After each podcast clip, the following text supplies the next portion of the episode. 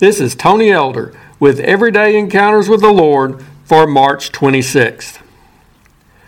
I suppose it's a sign of getting older.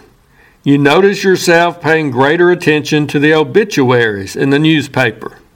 You recognize more names there. More of your contemporaries seem to be passing away.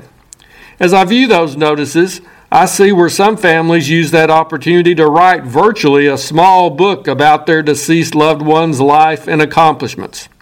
However, maybe you heard about the 92 year old man in Sweden who went the opposite direction when he died a few years ago.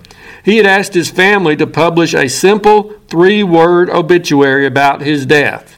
It read, I am dead. I am dead. What if you were given the task of writing Jesus' obituary? Where would you even start? You could go back to eternity past, such as in John's Gospel, where it says, In the beginning was the Word. But even if you began at his birth, it would take more than a sentence or two to try to explain the fact that he was born to Mary and supposedly to Joseph. And what would you say about what Jesus did in his life? Which miracles would you include and which would you omit? There would be so much to say, you could end up declaring as John did at the end of his gospel in John 21 25. And there are also many other things that Jesus did, which, if they were written one by one, I suppose that even the world itself could not contain the books that would be written. But if you took a page from the book of that Swedish man, you could actually keep Jesus' obituary rather simple. It could be taken from what Jesus said of himself in Revelation 1:18. I am he who lives and was dead, and behold, I am alive forevermore. The three words in Jesus' obituary could be, I am alive. Yes, Jesus really did die. He was real flesh and blood, not just some ghostly apparition. He actually suffered the pain and agony recorded in Scripture. He was crucified and died for our sins.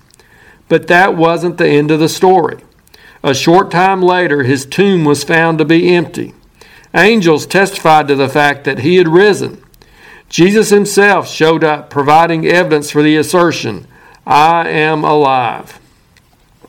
But notice the other significant truth Jesus adds to this obituary as we're calling it there in Revelation 1:18. He says, and behold, I am alive forevermore. Jesus didn't just come back to life in order to die again. He was raised to live forevermore. Jesus still lives today. He is our living high priest who is interceding on our behalf before his heavenly Father. As one of our Easter songs declares, He lives, salvation to impart. You ask me how I know He lives? He lives within my heart. Jesus is the living Savior who can still save us and give us eternal life today. Although I like the simplicity of it, I really wouldn't want my obituary to read, I am dead. I'd have to add a little something to it. Maybe, I am dead, yet I live. Such a statement as that would express the reality of life after death, and especially life in heaven with the Lord for those who know Him. Maybe an even better way of putting such an obituary would be I am with the Lord. And that says it all. I'm dead, I'm gone from this world, but that doesn't mean I'm no longer existing. I'm living in a better place and in the presence of the Lord. Let's thank God that Jesus lives. He died, but now he lives forevermore. And if he lives in our hearts, we can be assured of living forevermore as well.